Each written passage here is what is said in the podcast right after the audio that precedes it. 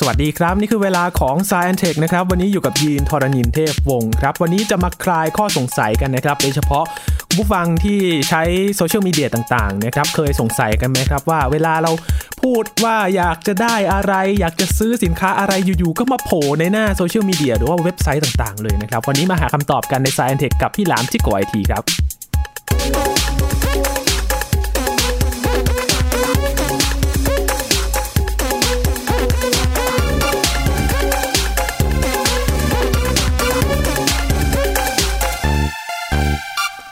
สมมุติว่าเราอยากจะได้เครื่องซักผ้าครับคุณผู้ฟัง คุยกับเพื่อนเฉยๆเนี่ยนะครับ ว่าแบบเอ๊ะอยากได้เครื่องซักผ้า พอเปิดมาโซเชียลมีเดียครับ โฆษณาเครื่องซักผ้ามาเต็มเลยครับ รุ่นนี้นะ ฝาหน้าฝาบนโอ้โห มารายละเอียดหมดเลยนะครับ เคยสงสัยว่า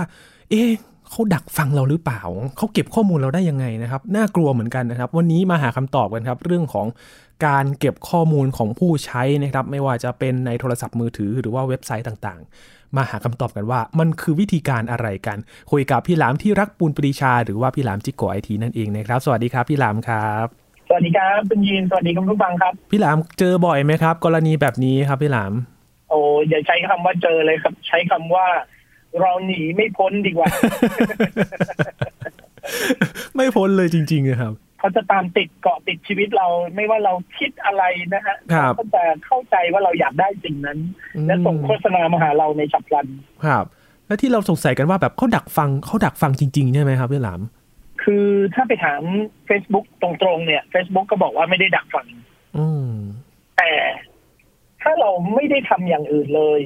แล้วเราแค่พูดกับใครสักคนหนึ่งมันมันมีแค่เสียงเราที่เป็นหลักฐานอะแล้วโฆษณาสิ่งนั้นมันวิ่งมาหาเราในหน้า Facebook ได้ยังไงในเมื่อ เราไม่ได้พิมพ์อะไรลงไปเลย ใช่ครับ ใช่ไหมฮะเพราะฉะนั้นเนี่ย ผมว่า Facebook อ่ะเขาเลี่ยงบาลี อื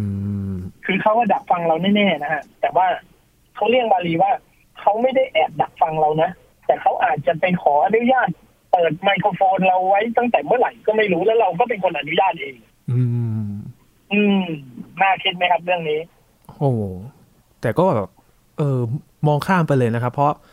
โทรศัพท์มือถือเราเนี่ย ก็มีไมโครโฟนใช่ไหมครับ แล้วมันก็จะมีการตั้งค่าเซตติ้งต่างๆ ที่แบบว่าให้ใช้ไมโครโฟนไหมให้เข้าถึงรูปภาพต่างๆไหมก็คือข้อมูลส่วนตัวข้อมูลผู้ใช้นั่นแหละ ใช่อะ หลายอย่างเลย ใช่อะ ครับผม อืแล้วมันก็ไม่ใช่แค่มีอย่างเดียว อ่าใช่มันมีหลายอย่าง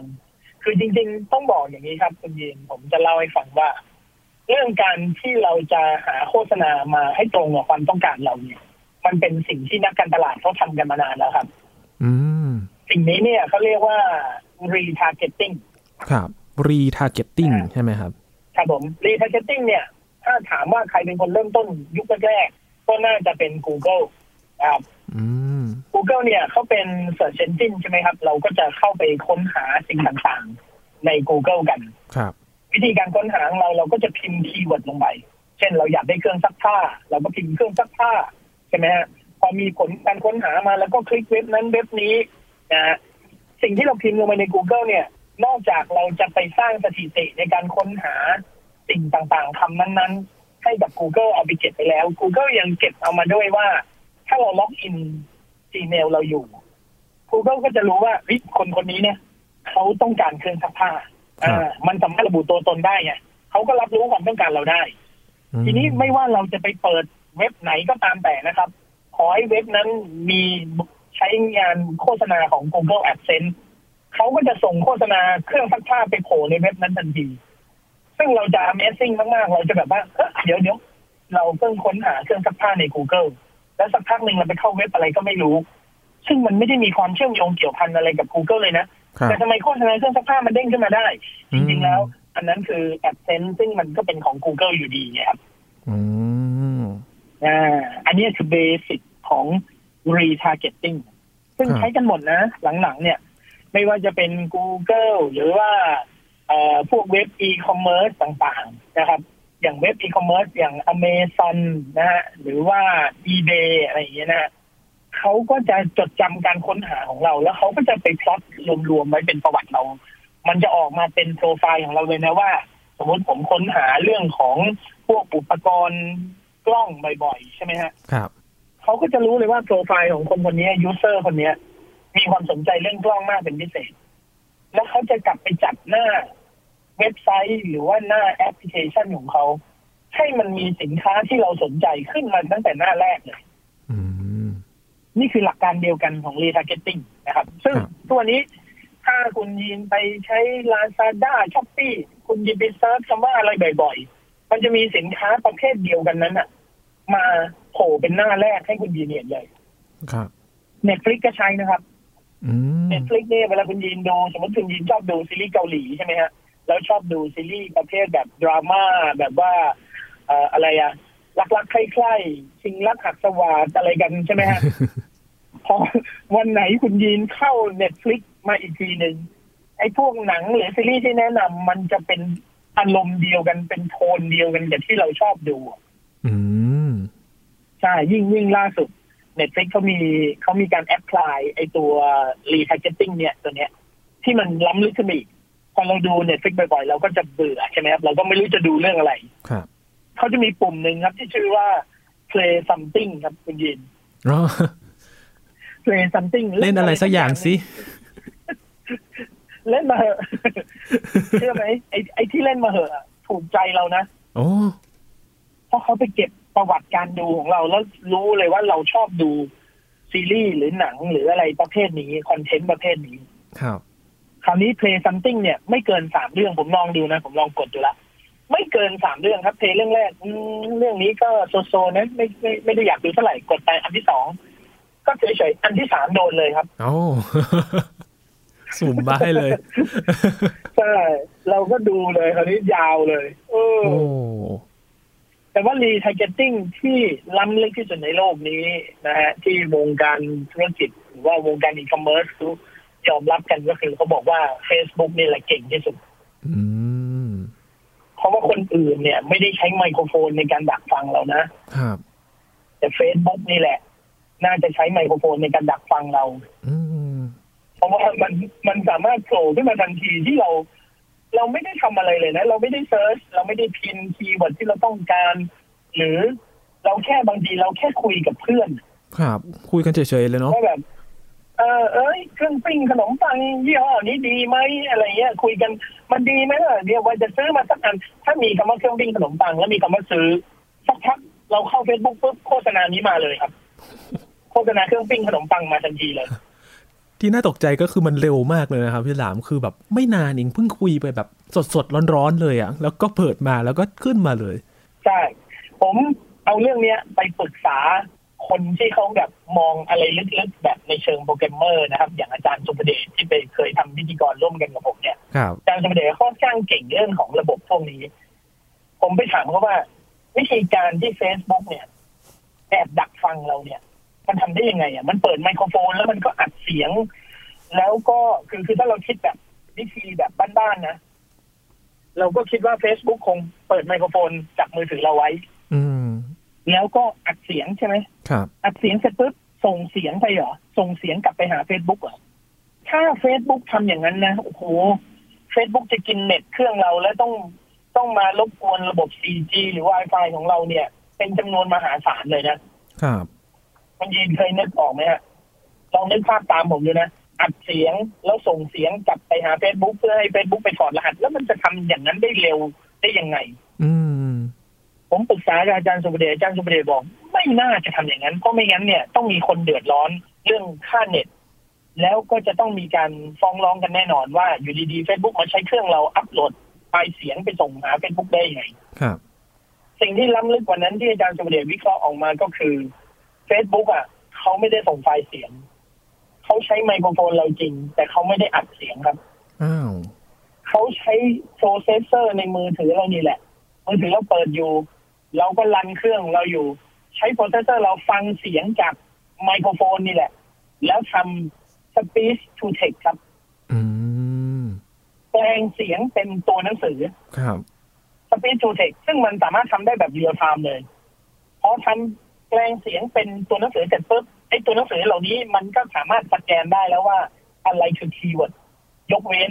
ว่าถ้าผมพูดอย่างเช่น เราพูดคุยกันธรรมดา ผมอาจจะบอกว่าคุณยินเป็นไง สบายดีเหรอ ครับ คำเหล่านี้พอถอดออกมาเป็นตัวหนังสือปุ๊บตัดทิ้งครับ ไม ตอนนี้ไม่ใช่คีย์เวิร์ดที่จะเป็นสินค้า อืม ใช่ไหมฮะ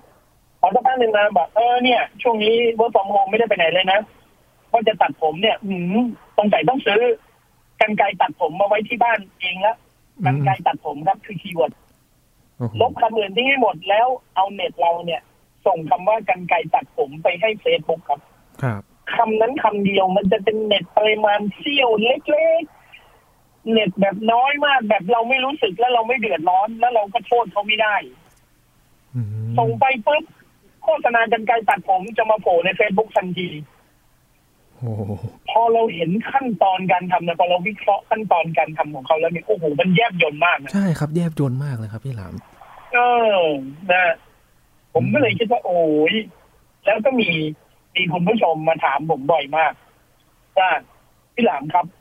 ทำไม Facebook ถึงชอบขึ้นโฆษณาไวอาก้า ยายาแบบเสริมสมรรถภาพทางเพศของเพศชายเนาะเออ ครับ ทำไม Facebook ถึงชอบส่งโฆษณาตัวนี้มาหาผม ทั้งๆที่ผมไม่เคยไปค้นหา ผมไม่เคยพูดถึงเรื่องนี้ด้วยซ้ำคุณยินคิดว่าไงครับทำไม Facebook ถึงส่งโฆษณาตัวนี้ไปหาคนคนนั้นได้ อืมเขาต้องไปทำอะไร อ่า เกี่ยวกับ เราต้องทำอะไรสักอย่างถูกไหมฮะ ครับ ผมอ่ะเคยคิดเรื่องนี้แล้วก็คิดไม่ออกแล้วตอนหลังผมมานึกออก แล้วผมก็มาวิเคราะห์ประมวลผลอีกทีหนึงว่า ผมก็ตอบ ผู้ชมที่ถามมานะ ผมบอกว่าเป็นเพราะคุณพี่เข้าเว็บโป้ครับ โอ้ เขาเขาก็ตกใจเลยนะ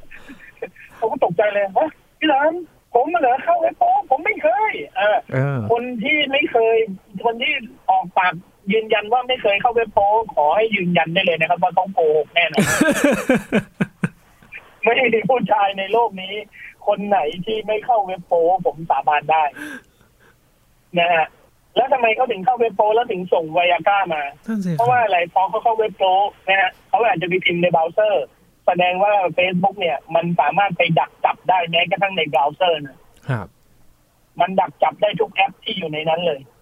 พอเราไปพิมพ์ในเบราว์เซอร์ เราไปเข้าเว็บที่มันเป็นเว็บประเภทนั้นเสร็จเรียบร้อยเราก็เซิร์ชดูไปเขาก็จะส่งสินค้าที่มันเกี่ยวพันกับเรื่องนั้นมาไง อืม คือแบบ ซึ่งโฆษณามันก็ มันก็ไม่มีโฆษณาอย่างอื่นนะที่เป็นเรื่องนั้นน่ะมันก็ต้องเป็นเนี่ยยาเสริมสมรรถภาพทางเพศ คือมันต้องมี ใช่ไหมฮะ เกี่ยวข้องไม่ถึงกับตรงๆ คงไม่โฆษณาหนังโป๊อะไรขนาดนั้น แต่ว่าหาเรื่องที่มันเกี่ยว โฆษณาหนังโป้ไม่มีในเฟซบุ๊กครับ เฟซบุ๊กไม่ให้โฆษณาอยู่แล้ว อ๋อ แต่ไอ้ยาเสริมสมรรถภาพทางเพศเนี่ย มันมีไงมันมีคนขายอยู่ในเฟซบุ๊ก เออ ใช่ไหมฮะแล้วก็มีคนลงโฆษณาอยู่ อืม เพราะฉะนั้นนะครับคุณผู้ฟังท่านใดก็ตาม ครับ ที่เคยเห็นโฆษณา ยาเสริมสมรรถภาพทางเพศนะฮะในเฟซบุ๊กนะฮะขอให้รู้เลยว่า คุณเองอะไรครับ เป็นคนที่แสดงพฤติกรรมให้เขาเห็นว่าคุณสนใจในเรื่องแบบนี้ ปกปิดไม่ได้นะครับ ไม่เนีย น โชคดีนะโชคดีนะ อันนี้ผมสารภาพตามตรงโชคดีผมเรื่องนี้ไม่มาก ผมไม่สนใจเรื่องอื่นมาก ผมไปใช้อินเทอร์เน็ตเซิร์ชในเรื่องแบบ อุปกรณ์ของเล่นแกดเจ็ตอะไรเยอะโฆษณาผมเลยกลายเป็นอีกแนวหนึ่งนะ โอ้โห มันจะไม่ค่อยมีโฆษณาแนวนั้น แต่มีบ้าง ไม่ใช่ว่าไม่มีเลยนะครับ เออ คนที่บอกว่าไม่เคยเข้าเว็บโป้นี่ผมสาบานเลยว่าคุณโกหกแน่นอน แสดงว่าหน้าฟีดมีโฆษณาอะไรเนี่ยแสดงถึงตัวตนคนนั้นได้เลยใช่ไหมครับพี่ลาม ใช่แล้วครับรีทาร์เก็ตติ้งมันไม่เคยโกหกใครครับ ทุกอย่างมันสะท้อน ทุกอย่างมันทำงานอัตโนมัติ อืม มันทำงานจากข้อมูลที่มันได้มา ถ้ามันไม่ได้ข้อมูลแบบนี้มา ไม่มีทางที่เขาจะส่งโฆษณาประหลาดๆที่ที่ไม่ใช่สิ่งที่คุณคิดอยู่ในหัว หรือสิ่งที่คุณพฤติกรรมที่คุณทำอยู่ ไม่มีทางที่เขาจะส่งอย่างอื่นมาได้ครับ ครับ ใช่ โอ้ แล้วแล้วเวลาแล้วเขาเรียกว่าเขาเขาจะมีอีกคำหนึ่งครับคุณยิน ครับ อ่าอย่าง retargeting นะมันมันจะมีแบบว่าเหมือนจะเป็น retargeting of retargeting อีกทีหนึง โอ้ ก็คือมันสามารถจับพฤติกรรมเราได้ด้วยว่าพอส่งโฆษณาตัวนี้มาแล้ว สมมติเราคลิกเขาจะรู้ด้วยนะว่าเราซื้อหรือไม่ซื้อ อืม เพราะพวกเนี้ยเขาจะขายพวกเว็บไซต์อีคอมเมิร์ซพวกเนี้ยเขาจะขายข้อมูลให้กับระบบพวกนี้ด้วย ครับ เคยมีอาจารย์สมเด็จเล่าให้ฟังบอกว่าเขาสนใจกระเป๋าตังค์ยี่ห้อหนึ่ง อืม มันดีมากมันเป็นกระเป๋าตังค์ที่ใส่บัตรได้หลาย ๆ ใบ แล้วตัวมันเองก็จะไม่บวมป่อง ไม่หนาเทอะทะอะไรอย่างเงี้ยนะฮะ เป็นออกแบบได้ดีมากทำให้ใส่จุของได้เยอะอาจารย์สุประเดชเนี่ยสนใจแต่ยังไม่ซื้อเพราะว่ามันแพง ครับ เขาก็เข้าไปดูในเว็บนี้ เขาก็เริ่มจากเซิร์ชก่อนพอเซิร์ชเสร็จปุ๊บเฟซบุ๊กก็เอาโฆษณากระเป๋าตังค์ยี่ห้อนี้ยี่ห้อหนึ่งมาให้อาจารย์สุวเดชก็คลิกเข้าไปคลิกเข้าไปดูนะดูทุกอย่างแต่ไม่ซื้อ อืม พอไม่ซื้อเนี่ยฮะขบวนการ retargeting off retargeting จะทำงานทันที นั่นคือคุณไม่ซื้อยี่ห้อนี้ใช่ไหมส่งอีกยี่ห้อหนึ่งมาหลอกหลอนคุณ อืม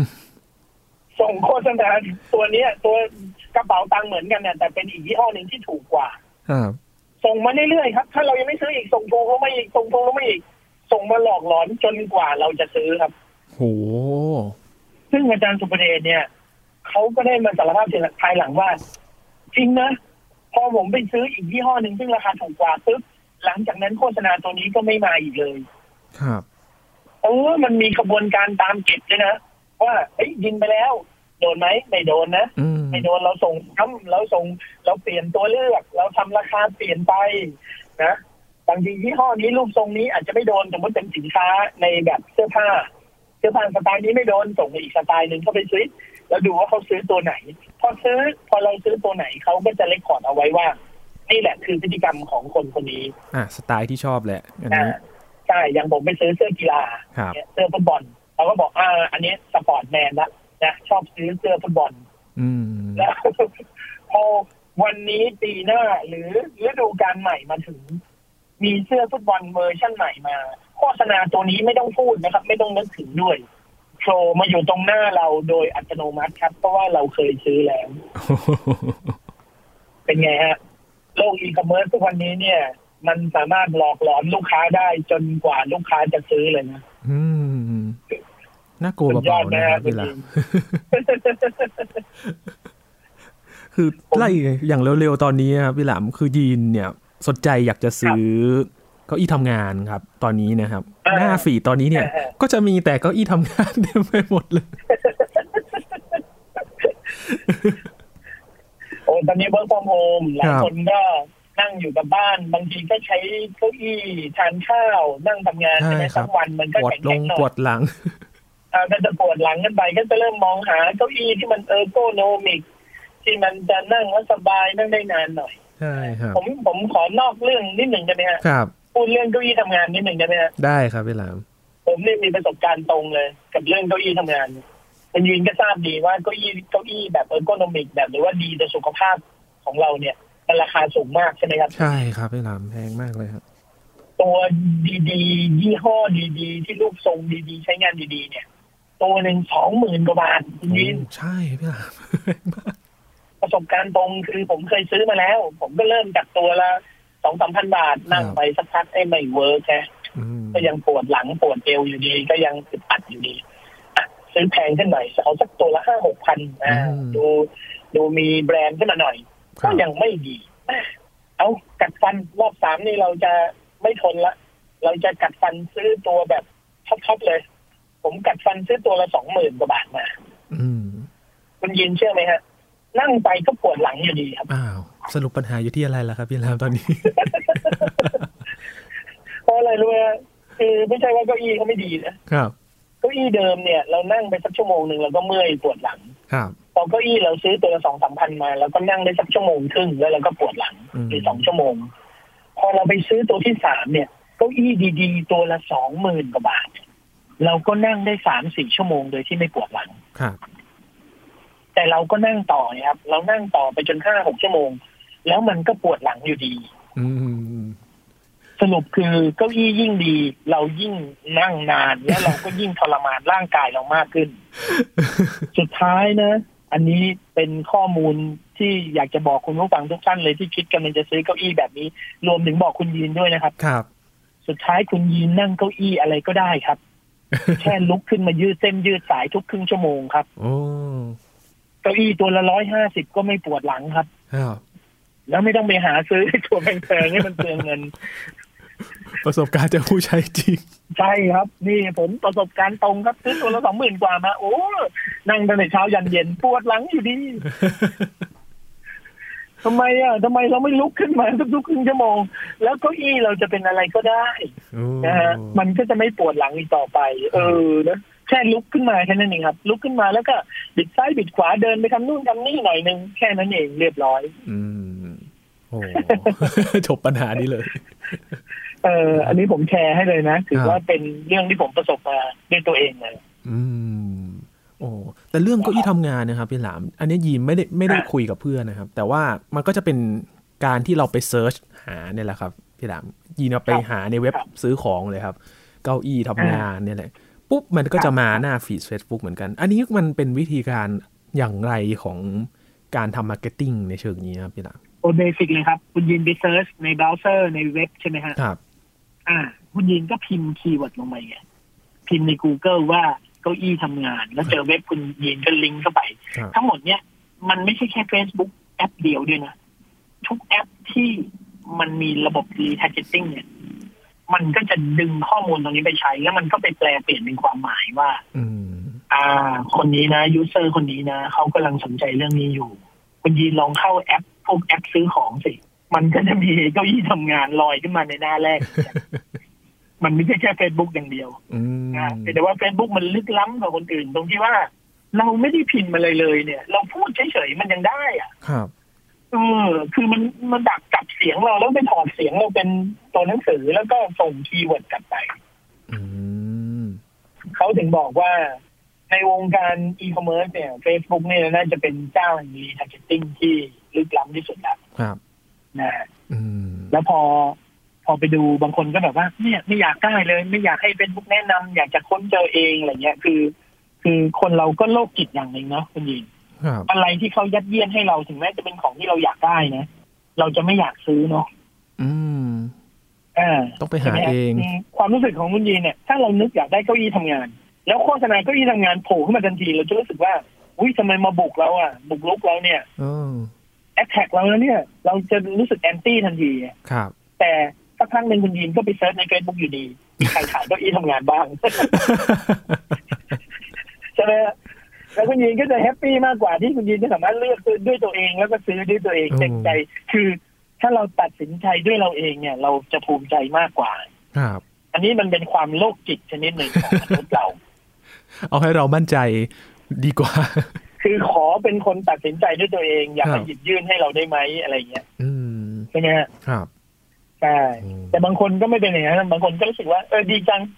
เนี่ย อย่างผมเนี่ย แค่แค่นึก อยากจะกินอาหารทะเลแบบแปรรูปนะพวกแบบปลาหมึกทอดปลาหมึกสามรสอะไรเงี้ย ครับ แป๊บเดียวมาแล้วครับ แค่คิดนะอันนี้ผมก็ไม่รู้ว่าเฟซบุ๊กมันลึกล้ำขนาดมันเข้ามาจับคลื่นความคิดในสมองเราได้ยังไงก็ไม่รู้นะ แค่คิดเองมันมาแล้วอ่ะ โอ้ นะฮะแล้วเราก็สั่งซื้อไปเรียบร้อยสามกระป๋อง ไม่รอดเหมือนกัน คือถ้าเราทำใจให้สบาย ครับ นะฮะเขาหยิบยื่นอะไรมา ถ้าเรามีความประสงค์จะซื้ออยู่แล้ว เราก็ซื้อไปเลยครับ อืม แล้วก็อุดหนุนไปเลยครับ ครับ ระบบ e-commerce เขาจะได้เอาไปพัฒนาว่า เออจากนี้ไป เราจะพัฒนาให้มันตรงกับความต้องการผู้ใช้มากขึ้นกว่าเดิมได้ยังไง ครับ ใช่ไหมฮะ ครับ ผมว่ามันเป็นเรื่องดีนะ แต่บางคนเนี่ยกลับไปมองว่ามันเป็นเรื่องที่แบบว่าเออมาคุกคามเรา ครับ แต่มาหยิบยื่นมาพุชเข้ามาตรงนี้ทำให้เรารู้สึกเหมือนไม่ค่อยเต็มใจ อืม นะฮะทำใจสบายๆครับ ครับ เขาแนะนำมาก็ดีแล้วครับ ถ้าเราชอบก็ซื้อ คือซื้อไม่ซื้อมันอยู่ที่เรานะเงินอยู่ในกระเป๋าคนหนึ่งคุณกำไว้แน่นเลยนะฮะ ครับ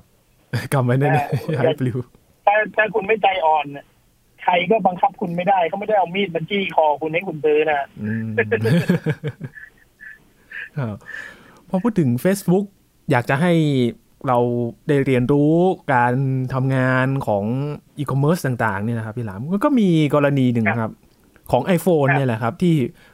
Facebook ก็ถึงขั้นบอกว่าเรียกร้องให้ผู้ใช้ iPhone เนี่ยเปิดการเข้าถึงต่างๆ นี่เกิดอะไรขึ้นกับกรณีนี้ครับพี่หลา